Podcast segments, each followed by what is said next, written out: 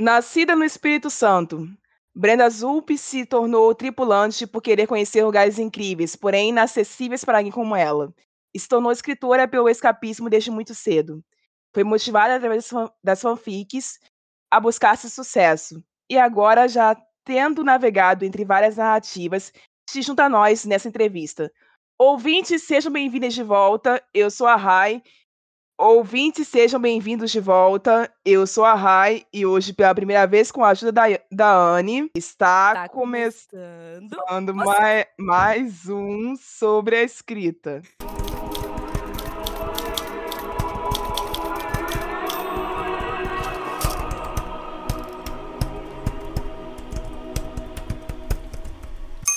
Ok, eu não sei nem se esse tipo de aviso cabe em um livro de crônicas. Mas, de qualquer jeito, eu vou avisar que esse episódio contém spoilers. Então, se você quiser sair fora, o momento é esse.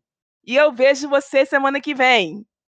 Mas, para quem fica, deixa eu explicar uma coisa antes da gente ir para as perguntas.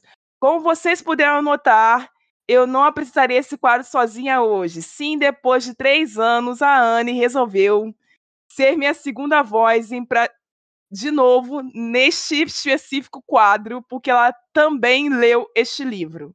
Então, vamos à abertura para que a gente possa começar a conhecer mais um pouco da carreira da Brenda e conhecer mais um pouco do, da cabeça dela, do que a gente já conhece dentro do livro. Então, Brenda, seja bem-vinda de novo. A pergunta tradicional de abertura desse programa é sobre inspiração. Eu sempre pergunto para os escritores como eles se inspiraram para poder construir o livro, porque a maioria dos escritores não apresenta isso logo de cara igual você fez. Mas como você já responde isso logo no início do livro, eu vou modificar essa pergunta e eu vou pedir para você abrir o seu diário para a audiência e contar mais detalhes de quantas histórias da sua jornada de tripulante já se inspiraram para a ficção que você escreve e como que a ficção se torna sua companheira dentro do navio, além das crônicas. Oi, pessoal do Entre Sumários, Brenda Zuff. Bom, para responder essa pergunta, esses livros já lançados, não tenho ainda nenhuma história, né, que eu utilizei a minha vivência como para criar uma narrativa. Porém, entretanto, todavia, vem aí um livro que é um romance sáfico, obviamente, né? Onde duas tripulantes, elas se conhecem no navio e elas não são da mesma nacionalidade. E esse romance vai ser um friends lover. Então elas começam com uma amizade, e aí vai entrando ali um e aí vai trazendo ah, tanto as características da tripulante que é brasileira, né? E da outra tripulante que eu vou fazer um mistério. Uh, a brasileira vai ser uh, o waiter e a tripulante, que é de outra nacionalidade, ela vai ser uma assistente-chefe. E eu vou utilizar a minha experiência é, justamente para escrever essa narrativa. E justamente pela minha experiência que eu escolhi esses departamentos porque como navio eu trabalho na área do restaurante e a minha posição como restaurante host, então eu tenho contato como que é o dia a dia chefe, de dinheiro, de um assistente de waiter, de assistente waiter, enfim. Então, vem aí, não vou falar o título, mas vem aí um romance sáfio dentro do navio. Porque senão vai ser demais também, né? Porque você já deu esse spoiler gigantesco pra gente, já Sim. nessa sinopse enorme, então já era, né? exatamente, Se exatamente. for o título agora, já era, lascou-se. Exato. Aí quando eu for revelar, não tem nada pra revelar. É, já Exatamente. Só a capa, né? Só a capa que vai ter pra revelar depois. Exatamente. Isso aqui foi só o gostinho. Pois é, gente, só traduzindo literalmente para quem não pegou a, a, a palavra, waiter significa garçom, e... tá? É esse na cargo verdade, que a... Na verdade, assistente de waiter é o assistente do garçom e o garçom é como se fosse o garçom-chefe. Diferente dos restaurantes que a gente vai, barzinho e tudo, não existe isso, né? Vem uma pessoa atender a gente na mesa, ele é garçom. Mas nos navios existe é, uma hierarquia, né? Então, dentro dos restaurantes, você não encontra apenas um garçom. Você vai encontrar o assistente garçom, que normalmente vai ser a pessoa que vai trazer os pratos, vai retirar os pratos, e tem o garçom-chefe, que é aquele que vai pegar o seu pedido, é ele que conversa mais com o passageiro, que troca ideia, é ele que vai é, dizer qual vinho que combina com a comida. Então, ele é um cargo a mais. Ok, é isso. A próxima pergunta é da Anne.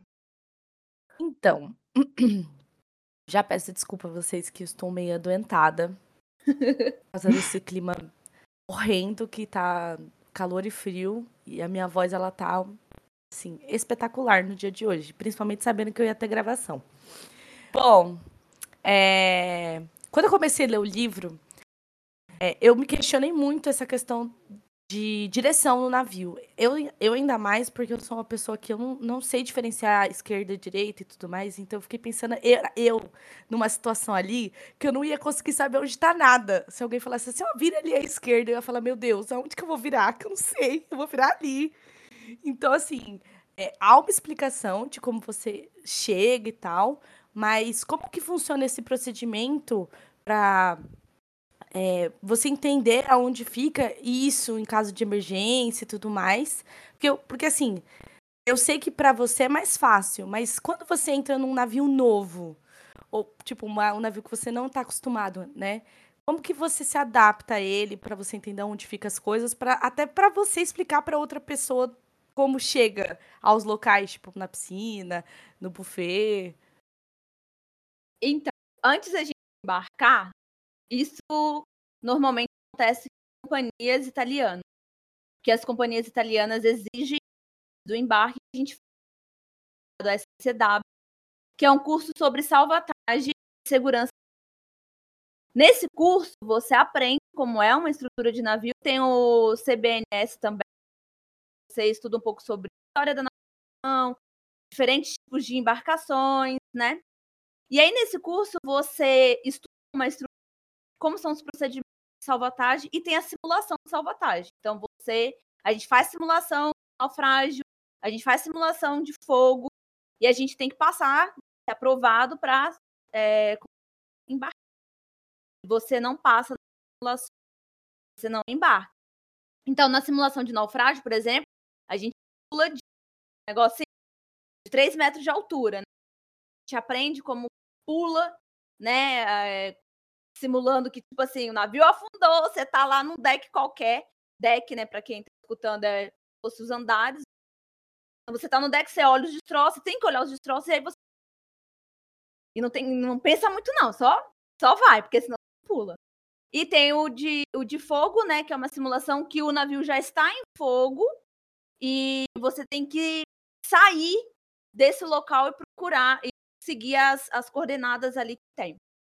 Bom, então, quando você faz isso antes de embarcar, você tem uma noção, basicamente, do que é, né? Muitas coisas mudaram pós-pandemia, né? Antes da pandemia, o drill, junto com os passageiros, era todo embarque de embarque. Então, a gente fazia uma simulação drill, é, e esse drill era obrigatório antes do navio sair do porto. Então, junto com os passageiros, a gente fazia essa simulação. E aí você, e aí você está escutando, né? Talvez assim, pergunta, mas são tantos mil passageiros, tantos mil tripulantes. Como que cada um sabe a sua posição de salvaguarda? Quando a gente embarca, viu, a gente ganha um código. E esse código é a nossa posição quando o navio está numa situação de emergência. Então, vamos supor que a minha posição, vou dar o exemplo do meu último barco.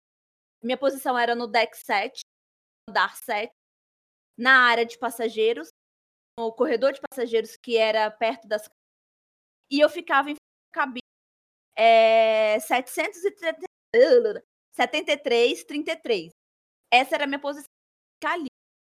O que, que eu faço? O navio tá numa situação. Quando a gente vai para situação, não é que o navio tá afundando, não. Existe um problema e esse problema precisa ser controlado. Então, o comandante já não consegue controlar sozinho. Então, ele tem que preparar a tripulação para caso a situação aumente, a gente já esteja a posto. Então a gente vai para essa posição e fica ali esperando as ordens e prestando atenção nos avisos que estão acontecendo de acordo com a situação evolui ou regride.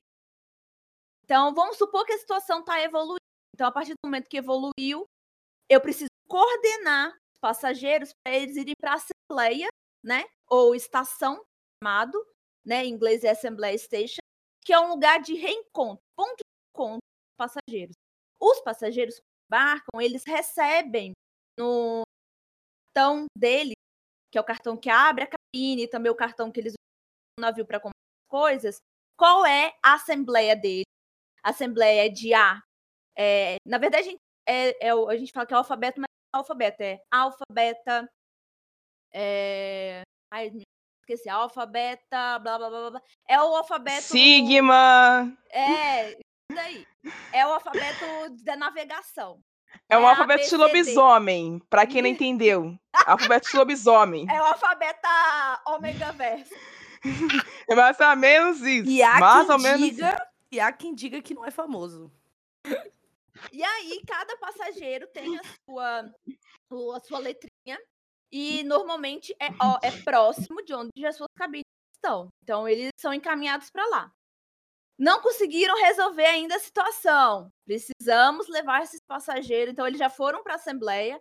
Todos estão portando colete salva-vidas.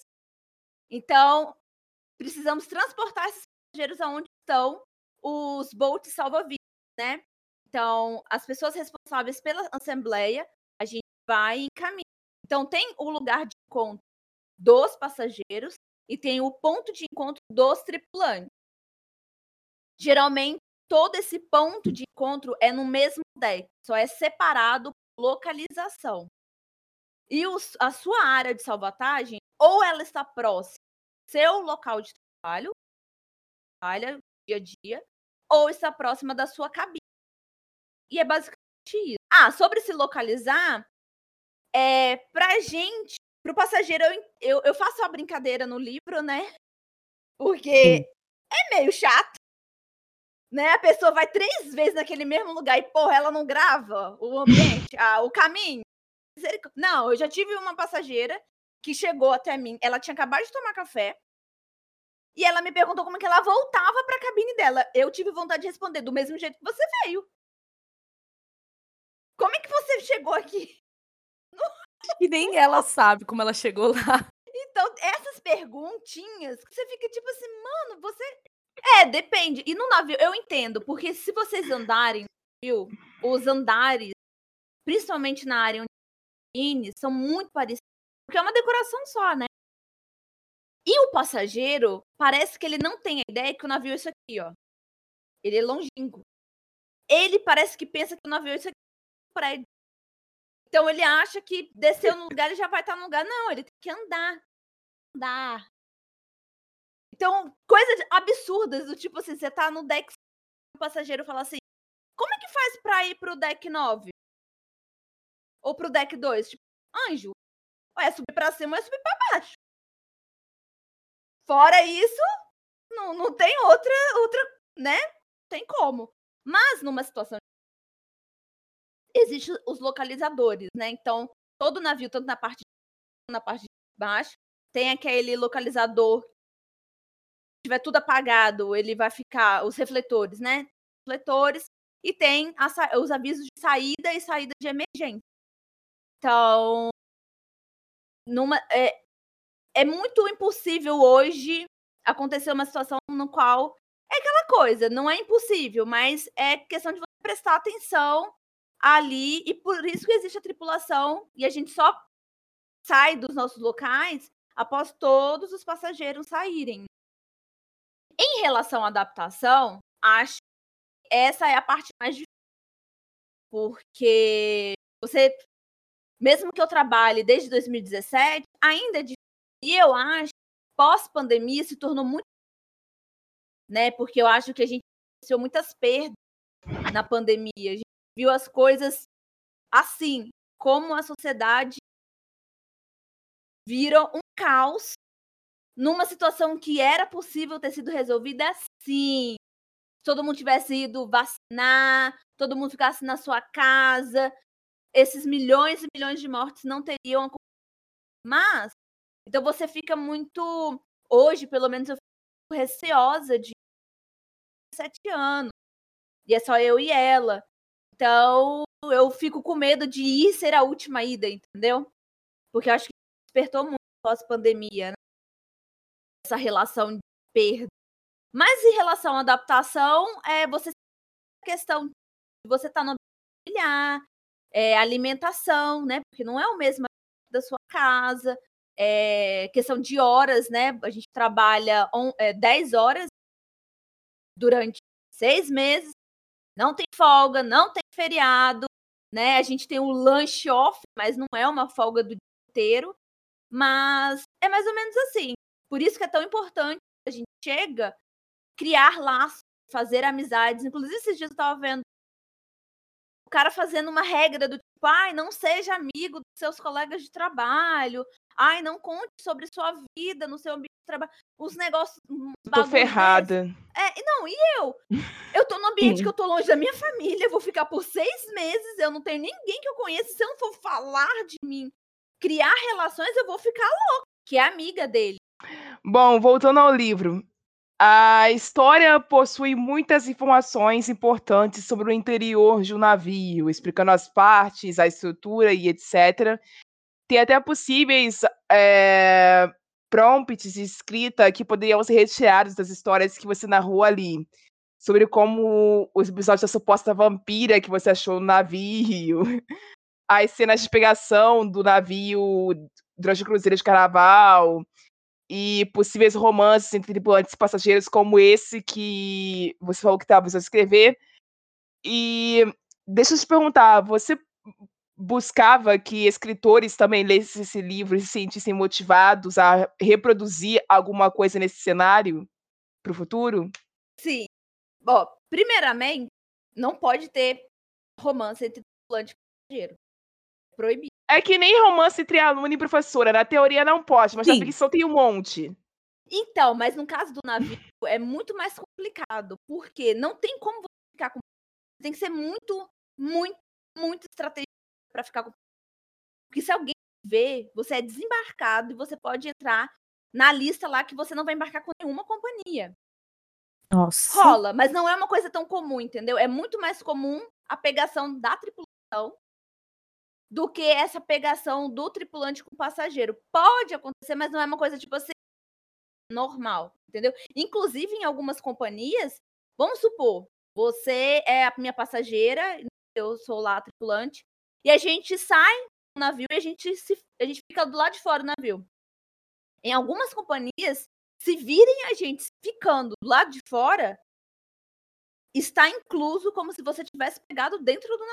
Então, até sim, é meio Caramba. complicado. É, é bem restrito essa questão. Sobre, sobre escrever, imaginando que outros autores vão olhar o meu livro como tipo assim, ah, eu vou utilizar o livro da Brenda para usar como inspiração ou estudo, né, de escrita.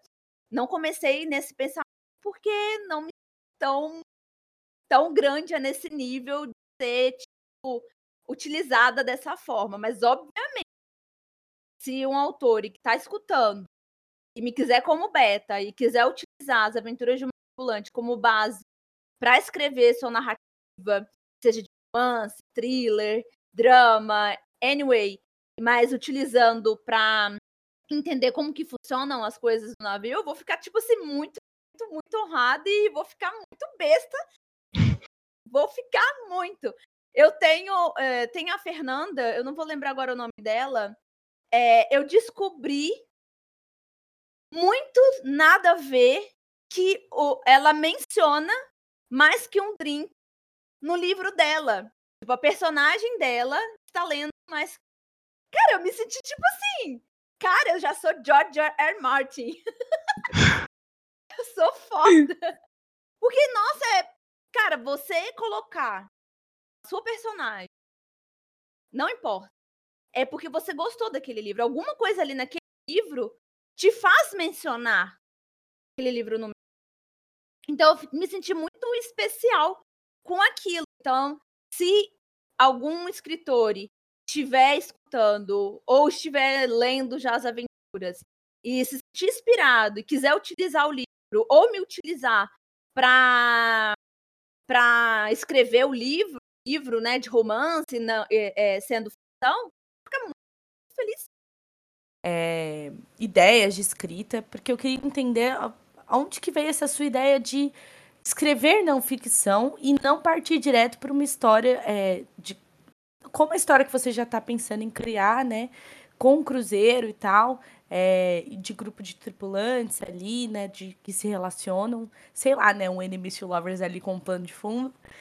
É, e como escritora que tem os dois, né, que tem ficção também nesse portfólio seu, é, no que você sente que tem mais dificuldade para escrita, assim?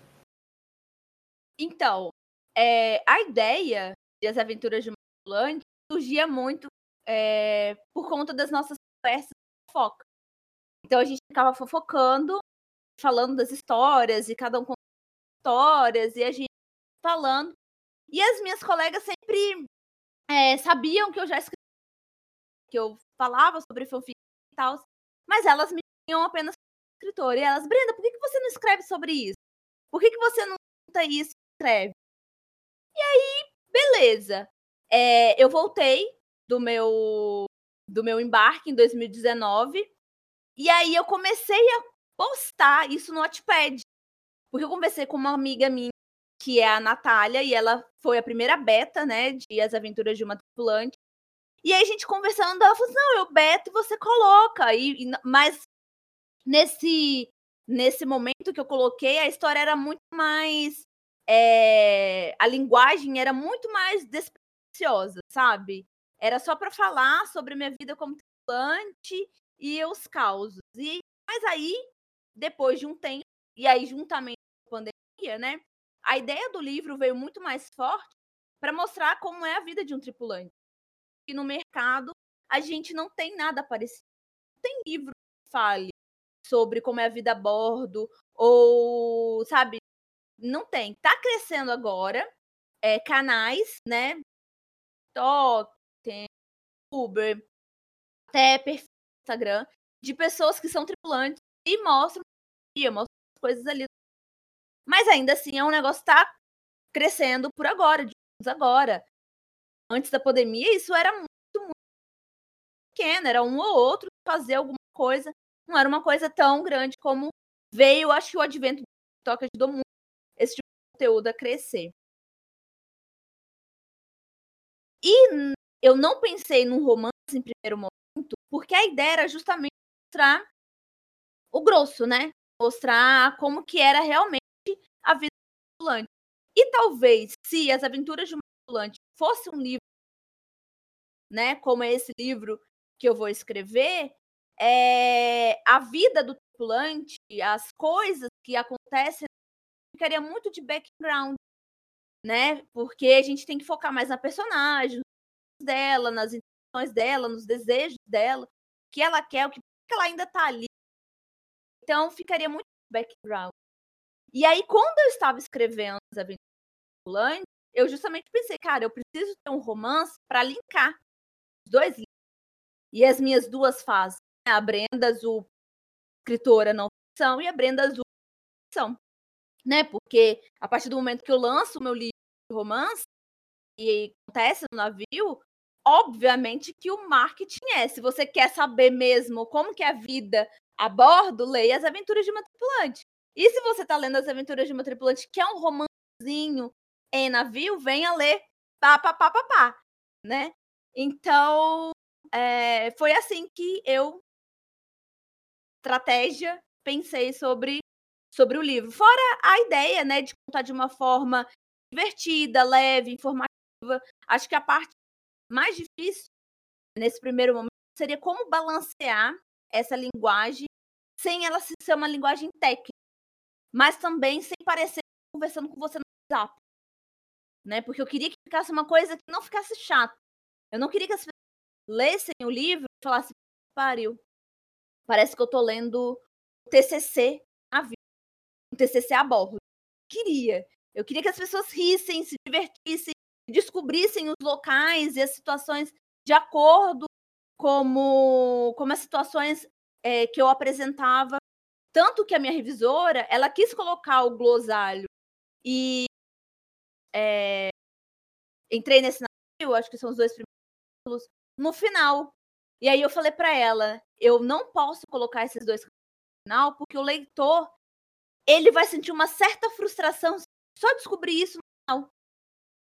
Eu preciso, eu sei que é arriscado colocar no porque isso pode eventualmente porque são dois e a pessoa pode achar que vai seguir nessa premissa, porque ali é, por mais que eu tenha deixado uma linguagem não tão técnica, mas ainda é uma linguagem que eu tô te dando informações. Eu não posso te dar essas informações de um jeito maluco. Então, eu preciso te dar de um jeito que seja é, é, correta, né? E você entenda e que seja. Então, mas foi um risco que eu quis é, ter, porque eu acho que o leitor, a partir do momento que o glossário, a partir que ele visualiza como é o navio, eu acho que no momento que eu falo sobre deck 18, sobre portside, sobre a frente, a popa do navio, ele já, ah, eu já entendi que lá no início a Brenda falou. Ou, por exemplo, se entra uma Magaio ali, se entra um Putaminá, ele vai entender o que, que é essa palavra também, porque já teve o glossário. É que e... nem ter um mapa no livro de fantasia, já facilita Exatamente. dez vezes mais a vida de quem tá lendo. Exatamente. E ele sabendo que já existe um glossário, caso ele esqueça, é só ele voltar. Mas a gente tem aquela função no Kindle, né, que ele não precisa nem voltar, é só ele apertar ali a lupa que já vai aparecer o significado, então bola para frente. É... Foi, foi, uma jogada bastante interessante. Eu, quando eu comecei a ler, é... quando entrou nas gírias, eu falei, caramba, que da hora! Sério, acho que foi um, um esquenta muito bom para quando você realmente começasse a falar sobre as histórias, sobre a tripulação, como funcionava e tudo mais. Acho que realmente, se você tivesse mantido isso para colocar lá atrás, ia ficar do tipo assim, cara, eu já li tudo isso. Sim. Por que, que eu tô recebendo essa informação agora, sabe? Que, que já acabou. Exato. E eu acho que também as gírias, se a pessoa for, né, tiver uma sacadinha ali, ela vai entender por gírias vários lugares misturado. Uhum. Tem italiana, tem de, de Israel, tem indiana, indonesiana, filipina. Então ele vai entender, caramba, essas pessoas comunicam aqui, ó. É um, é, é, o inglês do navio mesmo inglês que a gente conversa, um outro inglês, sabe? Porque tem diversos. Tem, tem as gírias que também mudam as coisas. Então, tipo, isso já mostra que a diversidade de nacionalidades que existe Cara, isso legal mesmo. É, e sobre a outra pergunta que você fez, qual das duas é a mais. Eu não consigo dizer qual das duas formas é a mais Porque, por exemplo, tem histórias que chegam a gente assim, ó, como cachoeira. É, vou dar um exemplo. O meu conto de todas as paradas do mundo, eu tive uma dificuldade no início, mas a partir do momento que eu entendi como seria o meu conto, eu escrevi ele em três dias. Aí só foi reescrita, é, aprimorar, colocar mais coisas que estavam faltando, mas ele foi escrito em três dias. E botar ali. Então, tem vezes que a história vem muito assim, ó, que nem uma cachoeira para você. Outras vezes não. Ela vem em parte. Meu, é, como é que fala? Vem em parte. É, tem uma palavra que. Ah, esqueci mas vem em parte. Então você tem, às vezes você tem uma ideia de uma cena no início, outras vezes você tem uma ideia de uma no meio e uma cena no final, então vem em parte. E aí você vai escrevendo, né? É, para você não perder a inspiração. Né? Então, eu não sinto que foi mais difícil. Foi. Eu acho que, se eu for falar de as aventuras de tripulante, como eu já falei anteriormente, que a parte mais difícil foi deixar linguagem é, acessível e que o leitor não sentisse que ele estava lendo um TC, que ele se divertisse com as histórias e que ele também não estava lendo uma biografia. Não é uma biografia, não é um TC, não é um livro técnico, é, mas não é um romance, mas que ele entrasse nesse mundinho, ele gostasse dessa personagem. Mais que essa é, é, sou eu, mas ao mesmo tempo não sou eu, porque eu, é uma personagem, é a Brenda personagem que tá ali contando as histórias, né? É a Brenda Plante. Então, que ele se ligasse, se conectasse a essa, essa eu vou contextualizar uma coisa aqui antes de fazer a citação que eu escolhi. É, eu cresci numa casa, a minha avó criou os dois filhos dela, a minha mãe e o irmão dela, e criou a mim e os primos da minha mãe com o dinheiro que ela fazia cozinhando pra gente rica. Então eu nasci de uma família de cozinheiras, tá? E existia uma hierarquia aqui em casa de que se eu não aprendesse a cozinhar, eu seria deserdada. Então, eu, eu cresci com esse medo, inclusive. E a minha avó sempre contava de histórias onde ela ia cozinhar para algumas famílias.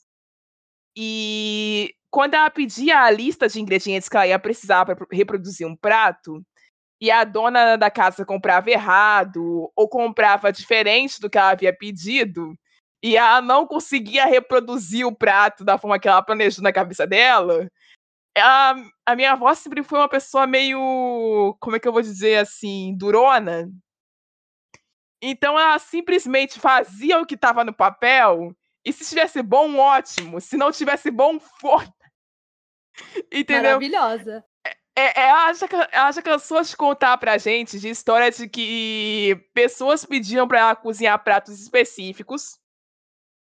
E ela chegou na casa da pessoa e falou assim: Olha, se você juntar esses ingredientes aqui, não vai dar certo esse prato. E a dona da casa existia. Aí a minha avó ia e fazia, o prato dava errado e a culpada que era a minha avó. Caramba, coitada. Ela passou por isso mais de uma vez.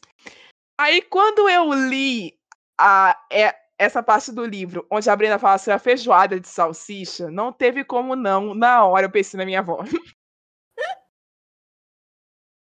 Enfim, abro aspas. Não sei onde ele ouviu ou o que se passou na sua cabeça quando ordenou que agradassem, entre aspas, os passageiros que já estivessem fazendo motim por conta da feijoada de feijão preto e apenas colocasse salsicha. Fecha aspas. Então, vou contar uma informação aqui para você. Alguns rios, chefe, eles ganham uma porcentagem quando eles economizam, entendeu? É aí que é o gancho. Então ele tinha feito essa feijoada. E era temporada brasileira. Tava lotado, lotado. E ele fez a feijoada, só que era uma feijoada. As primeiras foram um pouco, né? Tinha os mas acabavam assim. E aí os passageiros, quando acabava, tinha muito feijão. Não queriam mais. Queriam que a gente trocasse. Porque eles queriam, né, o feijão e os condimentos. E aí começou a reclamação, porque demorava e não sei o que, até pegar e ppp, papapá. Chegou um determinado momento que não tinha mais os condimentos para colocar. Não tinha, entre parênteses, não condimentos para colocar. E aí, do nada, começou a confusão generalizada entre os passageiros. A nossa sorte é que os passageiros entenderam que a gente só era o leve trás. Então a gente se safou dessa. O Femene já tava, né, daquele jeito. E aí ele querendo fechar as linhas, tipo, fecha as linhas, porque senão motim. E os passageiros tava, cara, feijoada. Entendeu? E aí, do nada, o sushi falou assim: não, não, não, não, eu resolvo, resolvo, resolvo isso. E a gente, né, achando que ele ia resolver. colocar os condimentos. Exatamente, colocar os condimentos, porque tinha. tinha um... Só que também é aquela coisa: se ele for colocar os condimentos, ia demorar muito. Estavam com. Você sabe que esse negócio de os condimentos vai na feijoada demora cozinhar, né? Tanto que quando a gente uhum. faz em casa, a gente usa panela de pressão e ainda assim demora.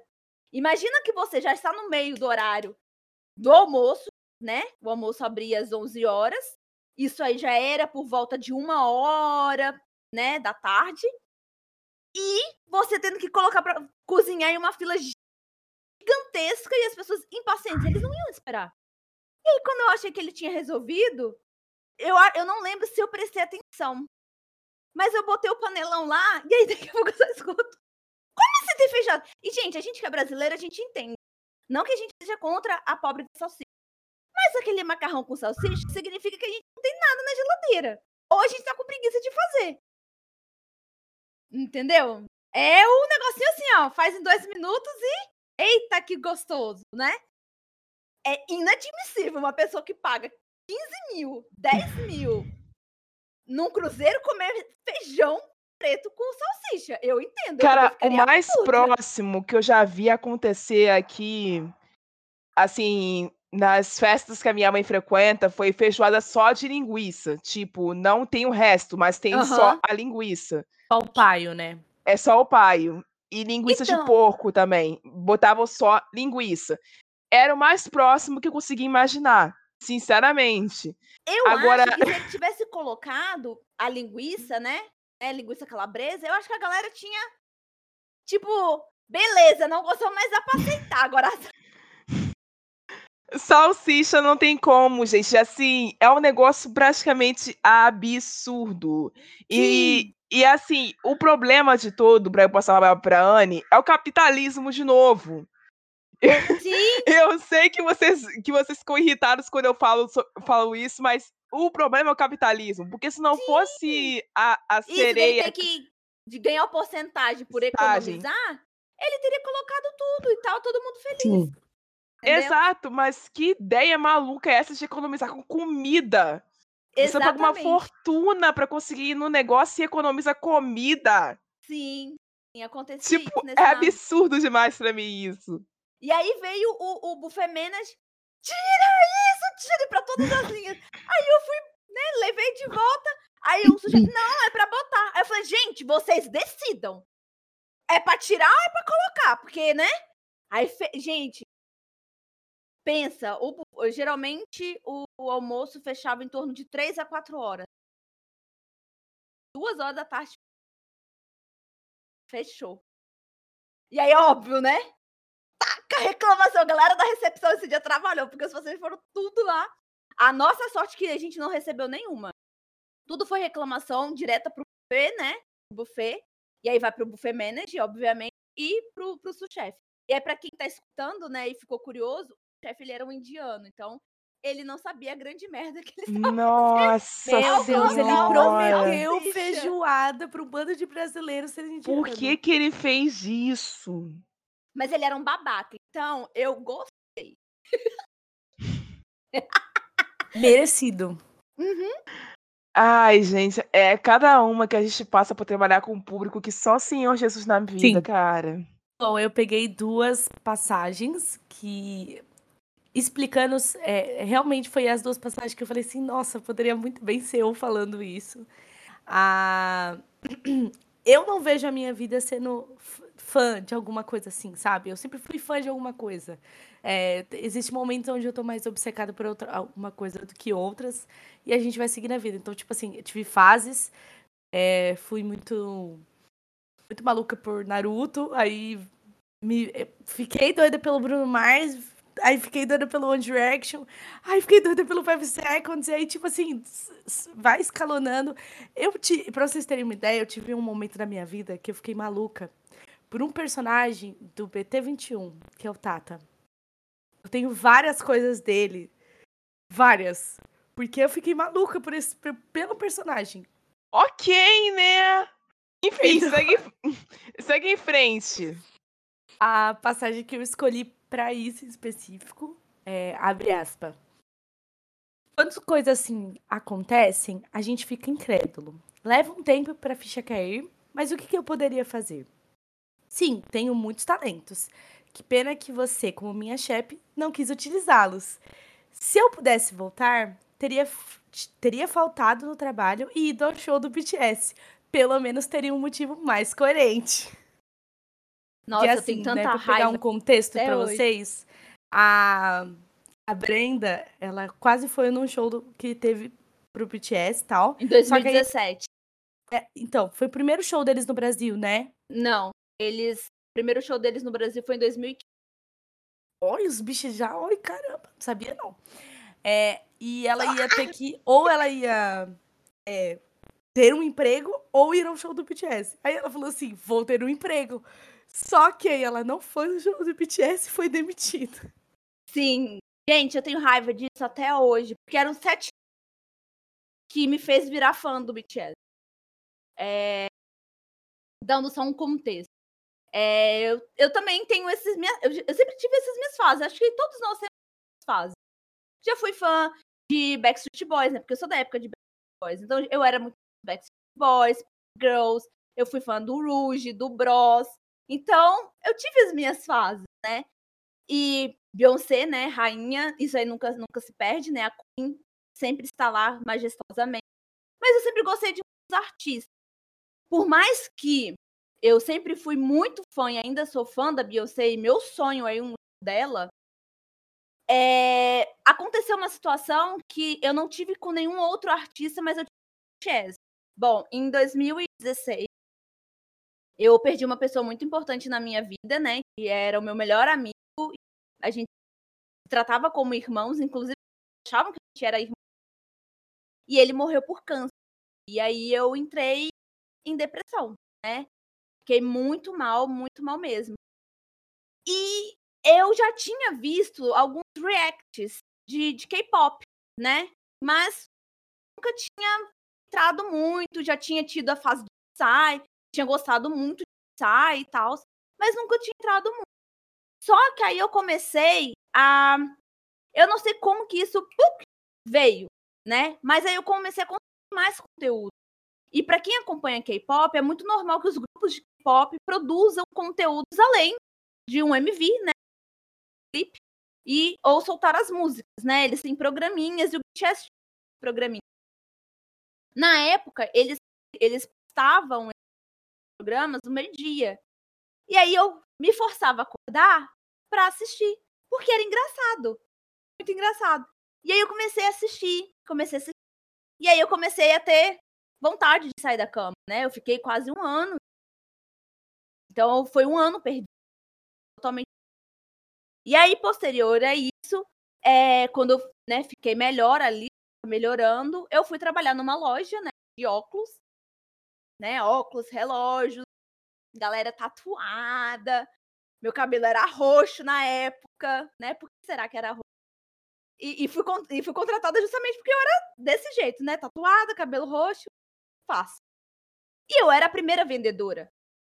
Três meses consecutivos. O primeiro mês eu dei 35 mil para aquela senhora, né? Grande senhora. E, e eu vendia muito bem. Só que, tipo assim, eu não tava mais satisfeita lá. Porque ela não seguia muitas regras, tinha nesse contexto, desse dia, né? Ela vinha de, lojas de ótica, então ela não entendia o segmento fast fashion, né? Porque querendo essa marca é uma fast fashion. E eu tentava ali, só que eu sou do tipo de pessoa o seguinte: é, você é minha chefe. Eu te respeito, troco ideia com você. Eu não vou lamber seu pé, não. Vou botar tapete vermelho para você, não. Você não é melhor que eu. Você pode saber mais que eu? Pode. Mas você não é melhor que eu. Eu não, sou, não vou botar tapete vermelho para você. Para que isso? E aí eu bati de frente com ela às vezes, né? Eu, logo no início, disse, olha, eu sei mexer em social media. E essa marca usa muito social media. Ela me colocou o quê? Filha dela, que postava as coisas 10 horas da noite. Quem vai ver as coisas 10 horas da noite? Beleza. Os óculos que ela pedia, ela pediu os mesmos modelos que as senhoras das lojas de ótica dela aquilo não vendia. A galera queria óculos do artista X, do ciclano que saiu, do filme tal, do, da série tal. E eu quase dar vontade de falar assim pros clientes, então, ela não vai pedir esse óculos porque ela não vai pedir. E aí ficava aquilo ali e ela ficava chateada quando a gente não vendia. E aí eu já tava já tava satisfeita. E aí veio o show do BTS. Cara, e tem uns negócios que acontecem na vida da gente que parece que é sacanagem. Eu tinha entrado lá para ver o, valor. Eu tinha o dinheiro, tinha ingresso, não precisava matar ninguém para um ingresso. Ingresso sobrando. Eu tinha onde ficar em São Paulo. Só que a questão era que o show era domingo e segunda.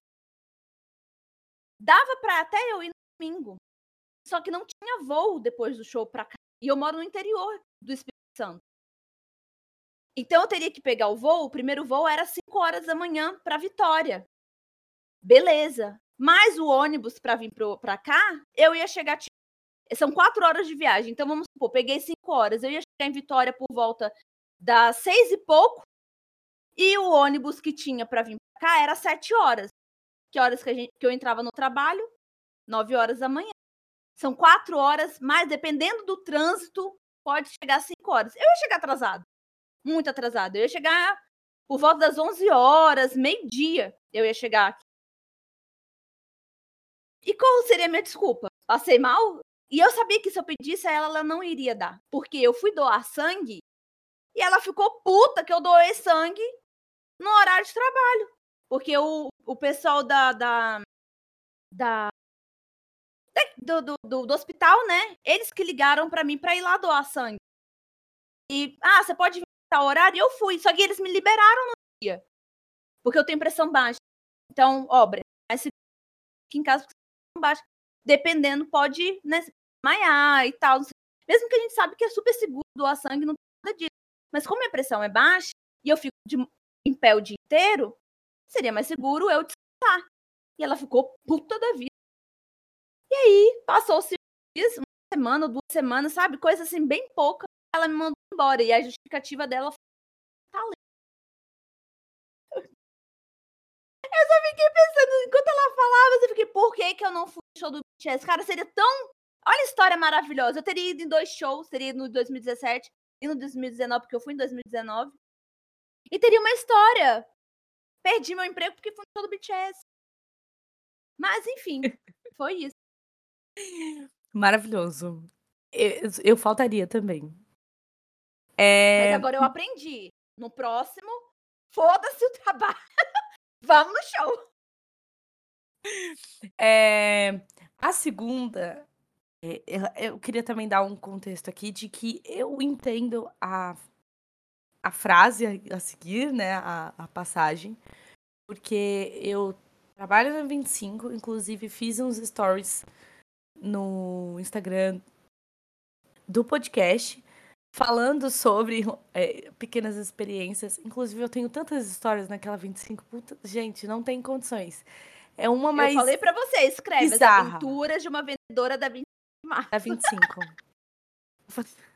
Fazer igual um dos, dos TikToks tão famosos, que é, e, e é de um casal chinês que trabalha perto ali onde eu trampo, né? Que todo mundo odeia o Shai, né? É, então, assim, eu entendo algumas coisas, porque, assim, gente, é muito difícil trabalhar atendimento ao público. Você trabalhar ali é, com pessoas, tendo que lidar com personalidades, jeitos diferentes do seu.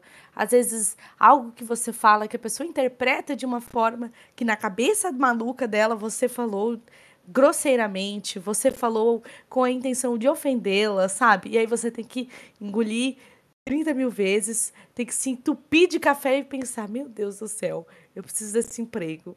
De alguma forma, eu preciso desse emprego, pelo amor de Deus.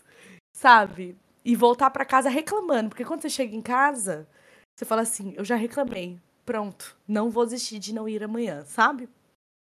A passagem começa assim, abre aspas, vou ser bem sincera. Odeio a frase: o cliente tem sempre razão. Não, o cliente nem sempre tem razão. Escutar um não não irá fazer seu mundo acabar. O cliente precisa mesmo aprender a respeitar o prestador de serviço, não importa a área ou lugar. Fecha aspas. E é sobre isso mesmo. Porque eu não sou obrigada a aturar xingamento contra a minha pessoa, tá? Exatamente, exatamente. E aí você falou uma coisa que a gente, como não tem. A gente volta. Continua naquele ambiente.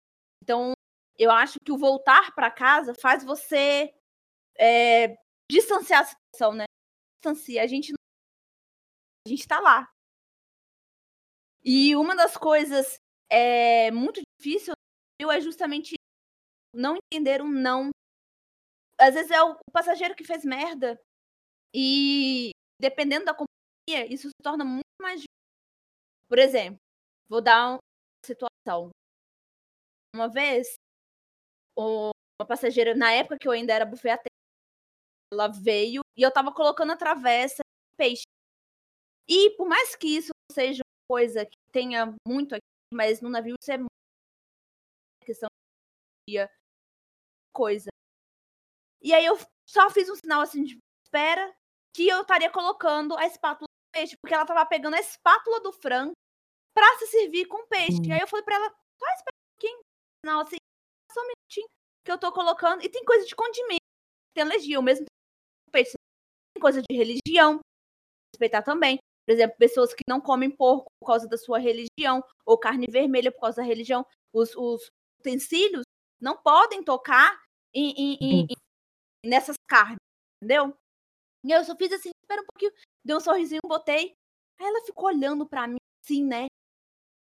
Tipo assim, não querendo, né, falar, né, mas, né, era branca, né, cara de superioridade, né? A gente sabe como que brasileiro é com quem Aquela vai. Aí ela chegou, olhou assim, você é muito grossa. Aí eu já fechei o eu é dei aquela respirada, né? Falei assim, então, eu só pedi para você esperar um pouquinho, né? Porque a gente pode utilizar as mesmas espátulas de todas as carnes, né? Pessoa que tem dia, tem pessoas que têm restrição por causa de religião, então a gente não utiliza as mesmas espátulas. Mas você pode servir, fica à vontade e tal. Não, mas você é muito grossa, que não sei o que, pererê, papapá. Aí eu falei, senhora, eu só falei não. Só falei não. Agora, se você não fazer nada, desculpa, eu só tô fazendo o meu trabalho, mas boa noite pra você. Aí, ela teve a sorte que no caminho dela ela encontrou o assistente de buffet o buffet o Matt e, se eu não me engano, tava o Hotel Direct. Mano, ela me deixou pra essa galera. Aí o que acontece? Quando o passageiro faz isso, que assinar um warning, é uma advertência. E eu falei, não vou assinar. Eu falei não para ela. Se ela não entende um não, problema é dela, mas eu não vou assinar isso. A gente acabou não fugindo muito, porque mesmo fica lá no sistema, só não Mas não ia. Sabe? Umas coisas muito babaca. É... Coisas mínimas, igualzinho na, na, na, na companhia que eu tô agora. É uma companhia que o passageiro precisa fazer check-in pro restaurante. Ele escolhe essa opção. Ele chega na hora, não faz o check-in. E é, minha, é a minha culpa. Meu senhor, você sabia quando comprou o, o rolê que é assim que funciona? Se você não faz, desculpa, eu não sou a culpada. E aí é isso, você é grossa. Mas eu só falei não. Sabe, igualzinho tem no navio também a situação no brownie. Tinha acabado o brownie, eu ia fazer o quê? Eu ia cagar um brownie pra pessoa? Sabe, não tem como. E aí isso tudo se torna muito estressante pra gente, porque a gente não sabe, porque não fica só com o passageiro. Vem um chefe da gente, e às vezes o chefe mora no mesmo corredor que você. Sabe, você vai comer lá no Crumés, no refeitório, você vai encontrar o seu chefe, você tá estressada com ele, ele tá Sabe, você não tem essa essa fuga que, querendo ou não, mentalmente a gente faz quando a gente sai de um espaço físico e vai para outro. Então, por isso que é muito difícil algumas situações você relaxar, tem que esperar. E muitas vezes, mesmo ele sabendo que o passageiro foi sacana, ainda assim eles. Ai, mas tenta falar de outro jeito. Ai, mas o seu não é um não sei o que. Aham! Como, como que eu vou falar de outro jeito, sabe? É verdade. Em algumas. É, por exemplo, é, em algumas companhias, eles tendem a. Ai, você sabe, né? Passageiro brasileiro é sensível. Não é sensível, gente. É gente que sabe é, é tratar as pessoas que servem. Porque eu sempre fui uma pessoa que nunca fui escrota com ninguém eu ia em algum restaurante, alguma coisa. Porém, entretanto, todavia, quando eu virei tripulante, eu fiquei muito mais ligada.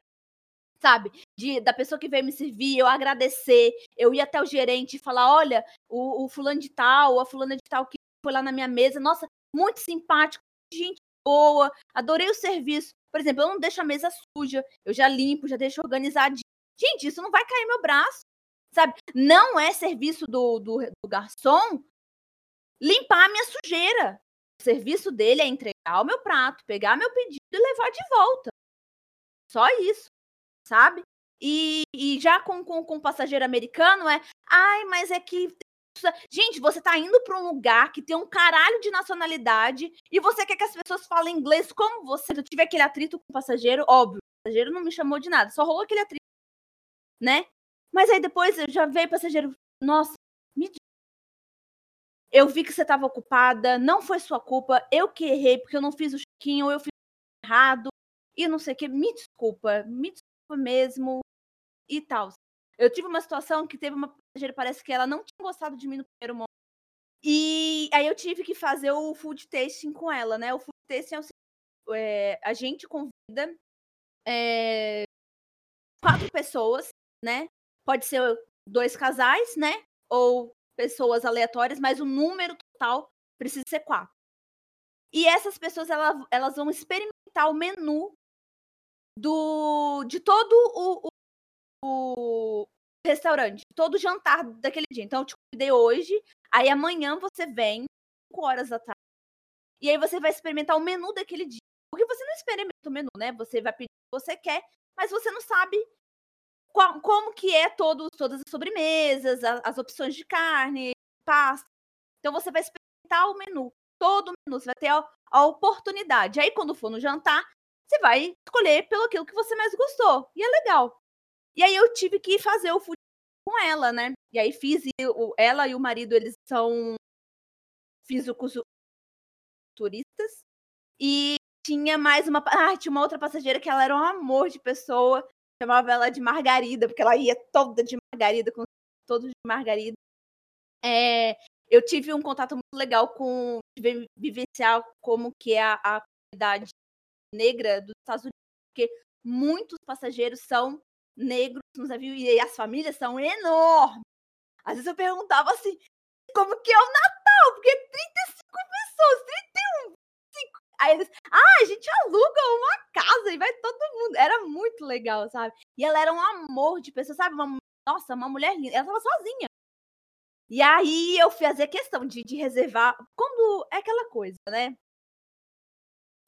Quando a gente gosta de cliente e ele é gente, a gente vai fazer, mesmo que não é da nossa obrigação fazer, porque que a gente quer retornar aquele carinho, né? Por exemplo, ela era para ela fazer o check-in. Mas desde o primeiro momento, ela sempre foi muito legal comigo e a gente conversava. E eu chamava ela de Margarida, porque ela tinha dons com as margaridas e ela usava a margarida aqui, muito linda. E aí eu, eu fazia questão de fazer o check-in dela. Eu sabia qual era a mesa que ela gostava de sentar e eu fazia o check-in para ela manualmente. E aí eu fui e convidei ela também.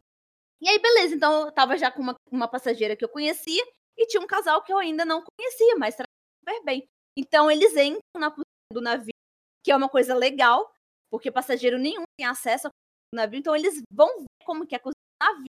Eles ficam surpresos, tem escada rolante dentro da cozinha, que tem elevador, com, com uma cozinha enorme. Enfim, aí eu vou mostrando os lugares e tal, até chegar o momento que eles vão experimentar. Então eles experimentam, quem fica conversando com eles é o chefe, ali, né? E vai explicando o que é cada prato, quais são. E aí, beleza. Aí eu ajudo a fazer foto, se quer fazer foto, tirar foto, filmar. E aí saímos, aí beleza.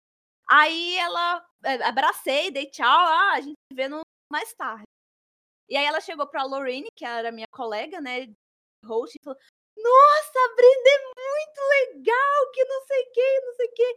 Ai, ela é muito simpática não sei o que. Aí a Lorraine falou: é, aquele dia talvez ela tava estressada ou tava, né, na correria das coisas. Aí eu fiquei legal, porque a Lorraine falar: ah, casal turista, ela não tinha vontade de você.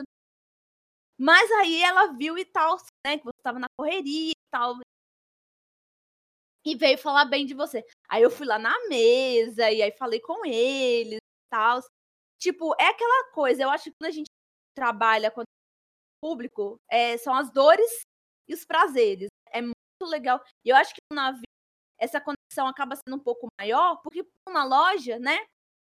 Vai hoje, mas você não vai ver amanhã, né? É, fixo, ele vai voltar assim, mensalmente, ou em três em três meses, enfim. Não é todo dia que ele volta.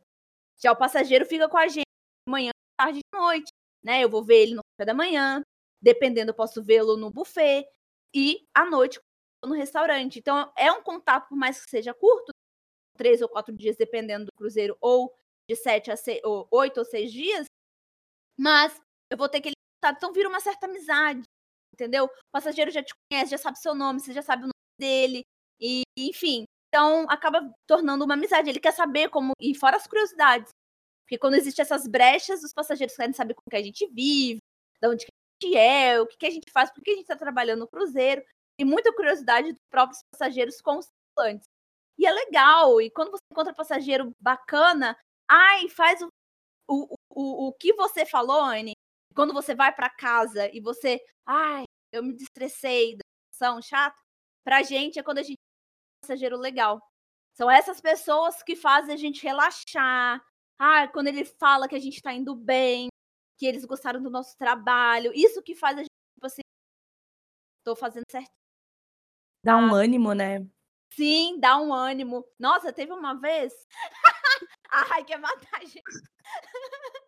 é a última história. Ai, eu muito peguei um grupo de senhoras é, nesse, nesse meu último trato, uma coisa diferente. É, é normal a maioria dos passageiros sejam pessoas mais idosas. Mas no meu trabalho na outra companhia, a gente tinha famílias, mas era uma ou outra pessoa da família que era mais idoso. Não era tipo pessoas muito idosas viajando junto. E nessa companhia que eu trabalho atualmente, são grupos de idosos. Grupos de idosos. E aí eu encontrei um grupo de idosas. Elas eram em oito. E. Ai, gente, e tinha uma Brenda também. Aí, ai, a minha Brenda! E aí eu fazia questão também de marcar a mesa delas, saber onde elas eh, gostavam de estar. Teve o dia da fantasia, elas foram todas de melindrosa. Pensa, umas senhoras de 50, 60, 70 anos, todas melindrosas, peru. Lindas, umas fofas. Eu adorava falar com elas. E aí eu fui na mesa me despedir, né? Que essa parte dói a gente também. A gente gosta do passageiro e vai embora. Dói muito no coração. E aí eu fui na mesa me delas. Ah, a gente quer tirar foto com você. Aí fomos lá, fizemos a foto e tal. Aí daqui a pouco uma tá mexendo na bolsa, ah, toma aqui. Me deu uma gorjetinha. Aí eu falei, ah, ela vai me dar essa gorjeta, né? Vamos de todas, né? Aí as outras, não, peraí! Aí começaram a abrir a mesa. Gente, não, pelo amor de Deus! Eu fiquei toda constrangida, porque pra mim ainda, por mais é muito legal ganhar gorjeta, mas eu fiquei, você fica meio constrangido, pelo menos eu ainda fico constrangido quando eu ganho gorjeta. Cara, elas, ao total, deu uns 85 dólares de, do dinheiro ali que elas deram, e ai, é, é gostoso, sabe? Saudade, quer ver de novo. E nessa companhia, é uma companhia que esses passageiros, eles fazem mais de um cruzeiro. Então, eles querem saber qual é o seu próximo navio, porque dependendo, eles fecham um cruzeiro naquele navio porque você está lá. Entendeu? Isso era muito legal. Aí eu, como a gente falou de muitas coisas, eu fechei aqui com coisas boas. Muito bom. Tá tudo certo, então. É isso, pessoal. Eu espero que vocês tenham gostado dessa entrevista. Brenda, obrigada pela sua participação no nosso programa. Obrigada por ter trabalhado junto com a gente nessa construção dessa entrevista inteira, desse roteiro inteiro. E é isso, pessoal. Eu vejo vocês semana que vem. Até lá. Tchau. Eu sou a Rai e vocês acabaram de ouvir mais um sobre a escrita. Qual foi o primeiro de uma leva de episódios patrocinados? Nesse módulo, escritores que escolhem o nosso programa para fazer publicidade de seus livros têm a liberdade de participar da construção desta entrevista. Caso você queira mais informações sobre isso, favor olhar no post fixado do nosso Twitter ou clicar no link da bio deste podcast, seja no Spotify ou no Instagram.